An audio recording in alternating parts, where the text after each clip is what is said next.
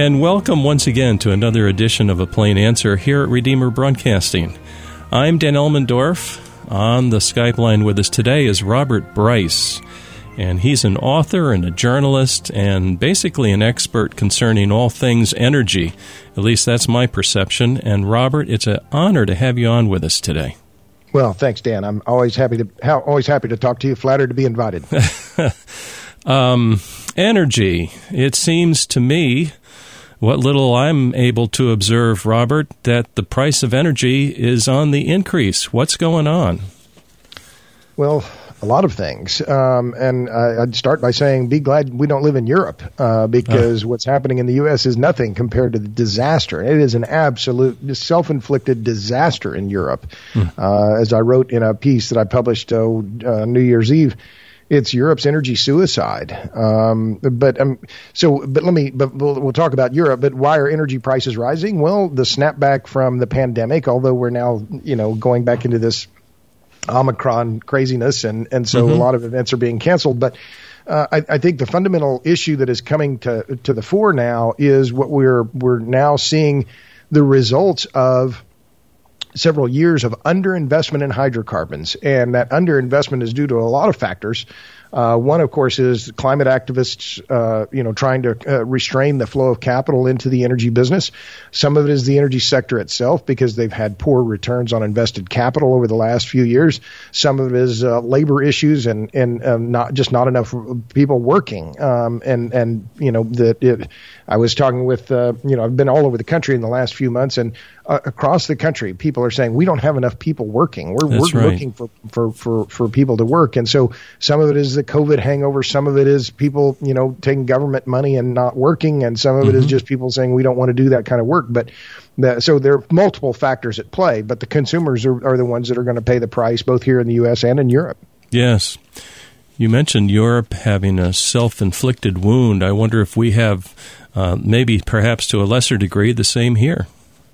Well, I, I, testified before the U.S. Senate Energy and Natural Resources Committee. I was flattered to be invited in November, uh, November 16th. Uh, I testified, and uh, that was the, the point that I made over and over: was the U.S. must not follow Europe's failed yes. Uh, failed policies. And what happened in Europe, and I, I laid it out very clearly underinvestment in hydrocarbons. This the European countries were in the are still in the thrall, unfortunately, of a lot of this uh, anti-hydrocarbon and and all renewables all the time. No nuclear, you know, Sierra Club, Friends of the Earth, the Natural yes. Resources Defense Council, the usual suspects promoting this frankly insane energy policy that is claiming that oh all we need is renewables and efficiency. No, it's a lie. It's a big lie. It's the biggest lie of the modern era in terms of the energy and power sector. Yes and uh, that we cannot run the economy on renewables alone. It does not work. And no.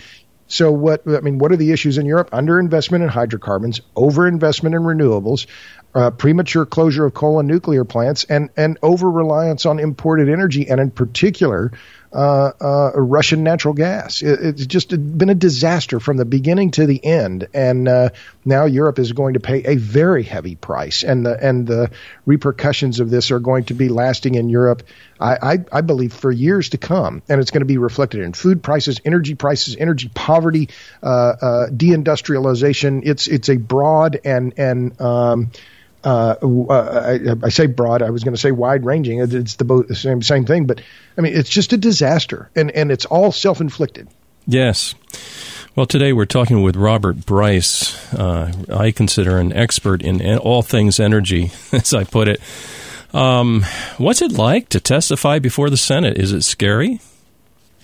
Well, I'm, I'm, I'll, I'll just put it plainly to you, Dan. I, I, you know, I was flattered to be invited, and I thought I'm going to give it my best shot. And I gave it my best effort. And it was a little intimidating. And, but at the same time, it's the third time I testified before Congress in the last six months. Mm-hmm. Um, and uh, I testified before the Energy uh, Natural Resource Committee before in 2019. So I'd been there before, but it is a little intimidating, uh, to be honest with you. But I also just knew that if I, you know, if they asked me and I thought, well, you asked me, so I'm going to go in there and I'm going to give you exactly and tell you exactly what I think. And, yeah, sure. And, and, um, you know, if you had five minutes to talk to Joe Manchin, what would you say? And so that was how I approached it. And I, mm-hmm. uh, you know, I was proud of what I said, and, and you can find my remarks there on my YouTube channel, Robert Bryce TV. You can f- find links on my website, robertbryce.com. Um, but yeah, I mean, I just ran through the entire situation. I wasn't paid to go. No one paid my bills. I paid my own way, and and uh, um, you know was proud of what I was able to say. And and and I thought that the the questions. I'm not a partisan here, but the questions from the Republican senators were really pretty good. The questions from the Democratic senators I thought were. I mean, it, it just uninformed and and um, truly uh, depressing in their lack of depth. Now and then, a listener will contact us uh, regarding one of our interviews, and most of the time, they're all very positive. But once in a while, not all, but once in a while, somebody will kind of like swallow and say, Yeah, but you guys are being biased. And then I, I thought the other day, you know what? You're right. I, I am biased. I'm biased toward the truth. And if it doesn't fit with a Republican, oh, you're so old-fashioned, Elmendorf. What's or, wrong with you? or a you're Democrat, so step with the modern I world. am. I am. And and you know that that's really what matters to me, isn't it? I, I mean, I'm sure that matters to you as well. Well, you know the the numbers are the numbers, the physics are the physics, and the math right. doesn't doesn't lie. I, I, I wrote a piece uh, oh, just over the weekend. I published it on, on New Year's Eve, and I quoted Rasheed Wallace. I'm a big basketball fan. And Rasheed Wallace used to play for the the uh, Detroit Pistons, and he was volatile and you know and a, and a, and a really talented player. But if he got called or, uh, for a foul that he didn't think was right, and he would. Uh, uh, and then the other team would shoot a free throw, and the player missed the free throw. He would he would say very loudly, "Ball don't lie." And it was like it was like the ball had the message that this was an unjust yes. foul call, and therefore the ball was not going to go through because the ball knew the truth. And yes. so I've used that line a, a several times, but it's just to me, I it, the numbers don't lie. The numbers are the numbers, and yeah. here's the reality: is that you the, we're in a world where it's very popular for the young people and, and activists to say, "Oh, we don't need coal, oil, and natural gas." Well you think that, and you can claim that all day long, but the numbers don't lie. The reality is that our transportation sector relies almost 100%, it's even 98%, on, on diesel fuel, natural uh, yes. diesel fuel, gasoline, jet fuel, and and that's not going to change, and it's not going to change for decades to come. No. And and when you look at the big picture in the United States, over 80 percent, it's 82, 83 percent of all the primary energy we consume comes from coal, oil, and natural gas. Wow. And it's not going to change for decades to come, Dan. And yet these these I don't call them environmental groups or green groups, these pressure groups and they're getting hundreds of millions of dollars from, from the biggest philanthropies in America to claim the same. Uh, it's a lie. It's a flat out lie what they say, and yep. yet they they just continue to get just vast sums of money from some of the richest people in the world. It just staggers my mind. This staggers the mind. We see a lot of in, you mentioned investments, but we see a lot of investments in um, acreage of uh, solar cells. Um, this this past week, um, these were all covered with snow in a lot of areas as as the big snowstorm came through and hit Washington D.C. and southern Maryland, et cetera, et cetera. And uh, what? How do those? let me do a deep dive, real deep dive, really quick. How well do they work when they're covered with snow? Oh, oh, you're asking those hard questions. you didn't warn me. oh, I think their output was approximately zero. Uh, it might be less than zero. I'm not sure, yes. but. Uh, no, I mean this is one of the things that I, I, guess if you think about what the big picture, what's the real story here? Yeah, well, the big picture, yes if if let's assume climate change is okay, let's accept that climate change is happening, that we're going to see more extreme weather. If that's the case, then why in the world would we ever make our energy and power systems more dependent on the weather? If we're yes. going to see more extreme weather, why would we depend on the weather? Why would we stake our entire economy on the weather? Mm-hmm. And we already see what is happening and the results of that today in Europe, where They've built a whole lot of wind capacity. And what happened? Reuters reported just before Christmas uh, that in uh, was it Denmark, Britain, and Germany, they all saw the the wind. They they're facing wind droughts. You can put up as many solar mm-hmm. panels and as many wind turbines as you want. You can cover the entire continent of Europe with them if that's your goal. But you can't make the sun shine and the wind blow. That's true. Now, what about this? This is also something that I don't think people think about. You know, electric cars. Well, that's kind of novel. That's that's really cool, actually. I, I don't mind that. I'm an electrical engineer by training, and it and it really is kind of cool, kind of a cool toy. But where does that power come from to charge the car? I don't Again, think they think about that. These, asking these hard questions here, Elmendorf. You're going to really. well, okay, so I, I, absolutely agreed, but you know, it it's even more fundamental than that. And I had a piece that was published in the Wall Street Journal on Christmas Eve. I was very pleased, flattered to be, you know, that they they ran the piece making the the very clear point that you can again you can stake the economy on the few, on uh, uh, on on electric vehicles. Well, what is in those electric vehicles? What are the key commodities yes. that those electric vehicles need? It's rare earth elements for the permanent magnets in the electric motors.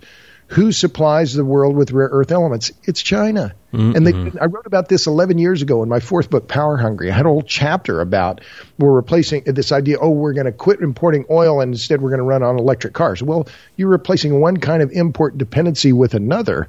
And the import dependency is on the issue of China and rare earth elements. They control, according to the International Energy Agency, something like 85% wow. of the world's supply of the key elements praseodymium, neodymium, uh, terbium, dysprosium com- completely controlled, uh, effectively a monopoly by the Chinese. Well, the, I'm not a geopolitical strategist here, but the Chinese are not our friends. And, and the idea that we're going to stake the future of our auto sector, stake the future of Detroit on imports from China. I mean, it's just who is the who is the strategist behind all this? This is this is foolishness of the first order, and yet this is the received wisdom.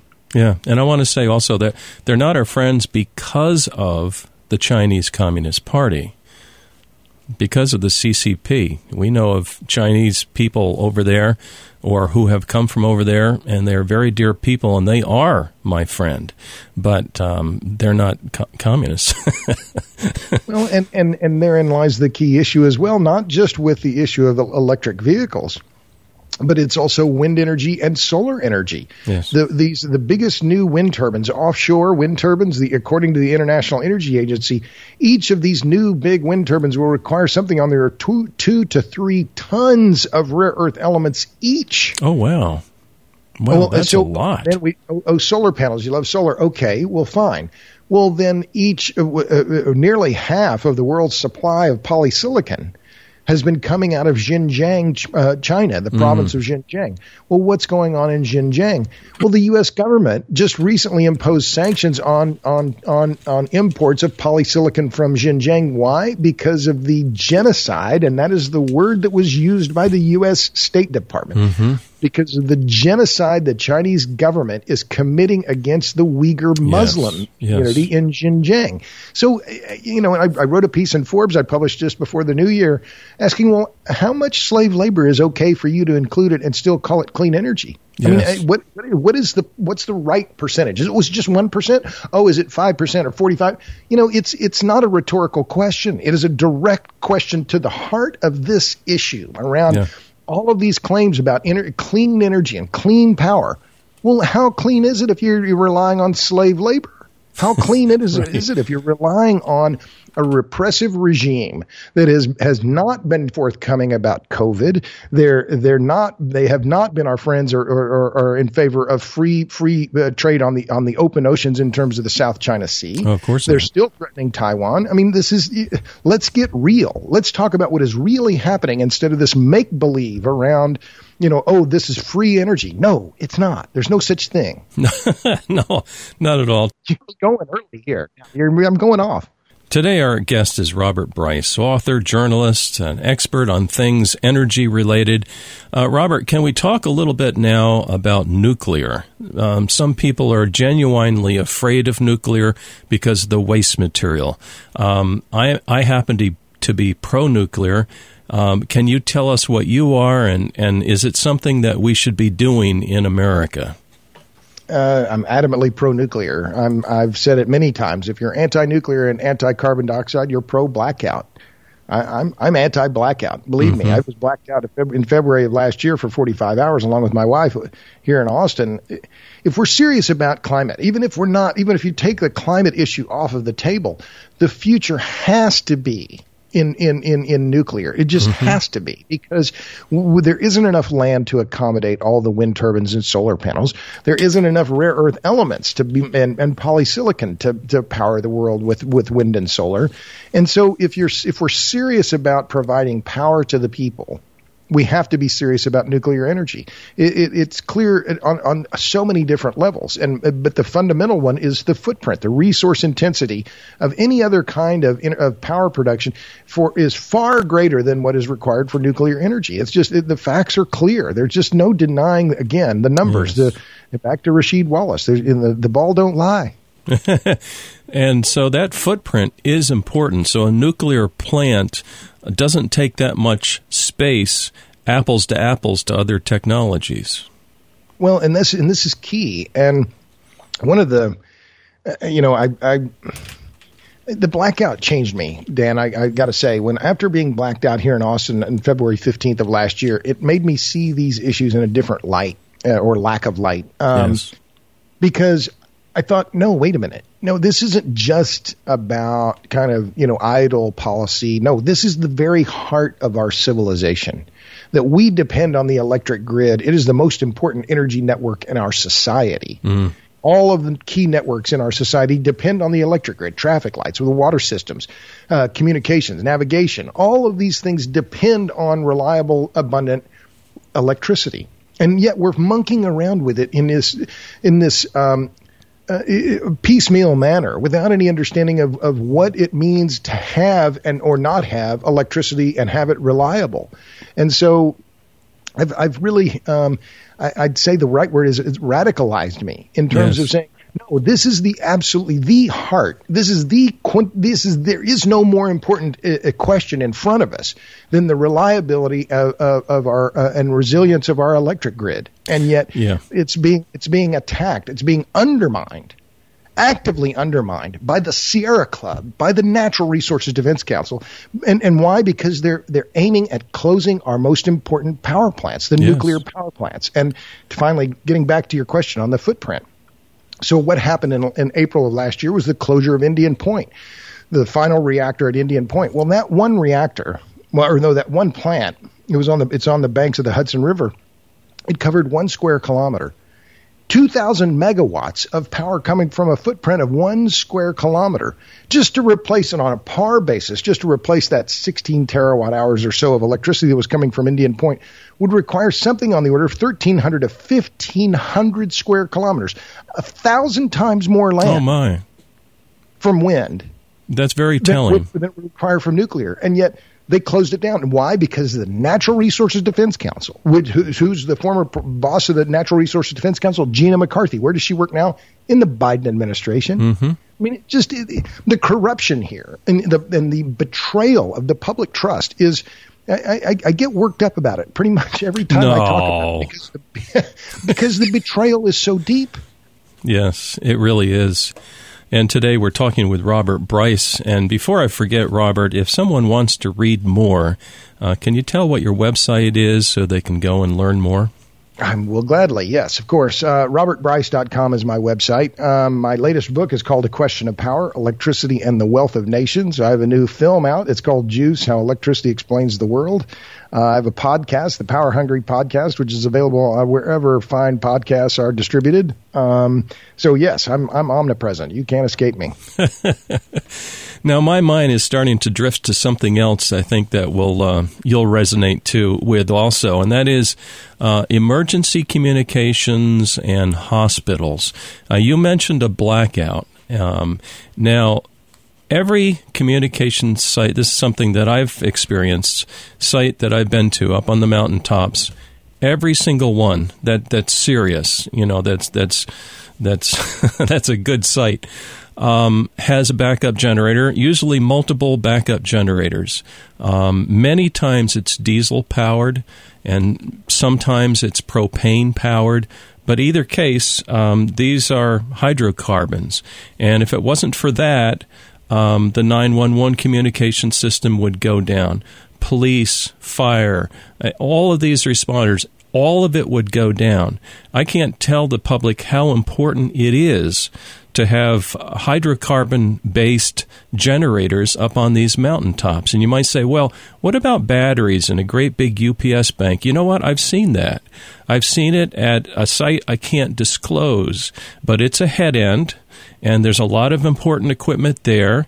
Uh, we actually rent some space. However, um, those UPSs can't run forever. When you have a grid that's gone down, they fizzle out after a certain amount of time, maybe an hour if you're lucky. Uh, but then the diesel generator kicks in. And so every single site of importance has this. Any comments? Well, uh, yes, of course. Um, you know, I, I can talk about this stuff all day. No. Uh, the, batteries, batteries stink. batteries, batteries stink. They've Yes. always stinked, stunk, stank. Yes. Um, you know, I, I, when last year I mentioned we being uh, blacked out 11 months ago. Well, okay, so batteries, fine, batteries. Let's set aside the issue of cobalt and the fact that that that's effectively slave labor is used in the Democratic Republic of Congo uh, to produce cobalt, and let's ignore the fact that something like 60% of the world's cobalt supply is controlled by China. Okay, let's set that aside if you need a battery, well, okay, what everyone talks about is a four hour battery. Okay, well, my lights were out for 45 hours, not Yeah. four hours. And, and so, yes, uh, you look at what's happening in California, where the electric grid there is, is being, has been undermined and has been, effective, been effectively, um, I wouldn't say destroyed, but the, the resilience and reliability, the affordability of the, of the California power grid has been undermined for years by government, by, uh, in, in, by increasing government failures to understand the importance of the grid. Well, what's happened, a report that came out last year pointed out then that in the South Coast Air Quality Man- Management District in Southern California, over the last year alone, the number of diesel fired backup generators, standby generators, went up 30% in one year, Dan. In Yeah. one year. So consumers are saying, oh, well, the grid isn't reliable. What are we going to do? Well, we better buy a generator. Oh, Look sure. at the sales of Generac, one of the backup, the, the, the, the manufacturers of, of, of, I wrote about this in the Wall Street Journal in September. Their sales are up, they're through the roof. Their waiting list is months long. The pr- stock price is up fourfold over the last year or so. People are looking at the grid and they're saying, this isn't working. We're going to have to get our, we're going to have to rely on ourselves. And Yeah. so this is effectively an energy tax that is being uh, d- being put onto the economy because of this un- uh, this failure to understand the need for resilience and reliability on the electric grid. Yeah. And one more um, important element in our society, of course, is hospitals. And those hospitals must have power 24 by 7. Imagine being in an emergency room, or imagine having a critical operation on your heart. The power goes out, the lights go out, and they have to say, oh, well, let them die. This is very this is very practical um, power to hospitals. Any comments on that? Well, sure. I- You you made a good point that all of these these critical infrastructure systems um, or or networks, um, the, the cellular uh, systems, the um, uh, hospitals, um, they have their own backup generators because they know that the grid. It's not a question of if the grid will go down; it's a question of when. So they want to make sure that they have standby power systems that can step in at data centers. You know, Amazon, Google, Oh, yeah. Microsoft. They don't. They, they they've created their own electric grids. They've they haven't seceded from the the big grid, but they have their own grids. Sure. But yes, of course. And what do they what do they rely on? Liquid hydrocarbons. They rely on diesel fuel Yes. and big honking V8s made by or V12s or V16s made by Caterpillar, Cummins, um, you know, you name it. Mm-hmm. That's they right. rely on internal combustion engines. They're not saying, "Oh yeah, batteries. We love batteries." No, they have they'll have batteries so that will work for a few minutes, maybe even a few hours. Correct. But what when when push comes to shove, what do they want? They want a big honking diesel genset out there that they can rely on every day. That's exactly right. And I've seen it in, in the various facilities that I've visited. Well, we're just about out of time. If you wanted to leave our listeners with a piece of advice, we're talking today with Robert Bryce. He's been all over talking about energy, seeing things, witnessing even nuclear reactors working. Um, what what guidance, what advice could you give the listening public today?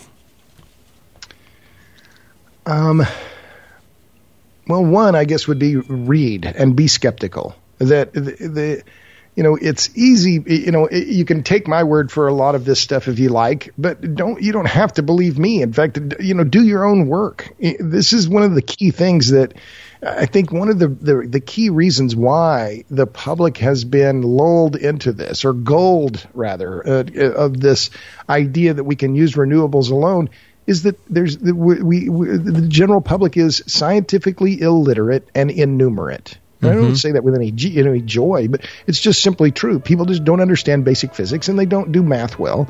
And so there's the, you know, these, these, these con artists, these, these charlatans can come to the fore and be in the public sphere and say, oh, well, we can do all this. We, all we just need is, oh, oh well, you only need just, you know, a, you know, a few states sized land for solar and wind and we'll make it all work.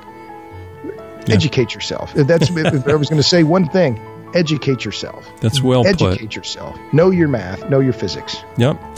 Someone once said, "Those who read lead." I kind of like that little. Hey, uh, thanks for joining us today, Robert Bryce. It's always a joy to talk with you. Uh, may God bless you and your good work. And uh, thanks for joining us today. It's very kind. Thanks, Dan. Dear listener, please join us next week for another edition of A Plain Answer.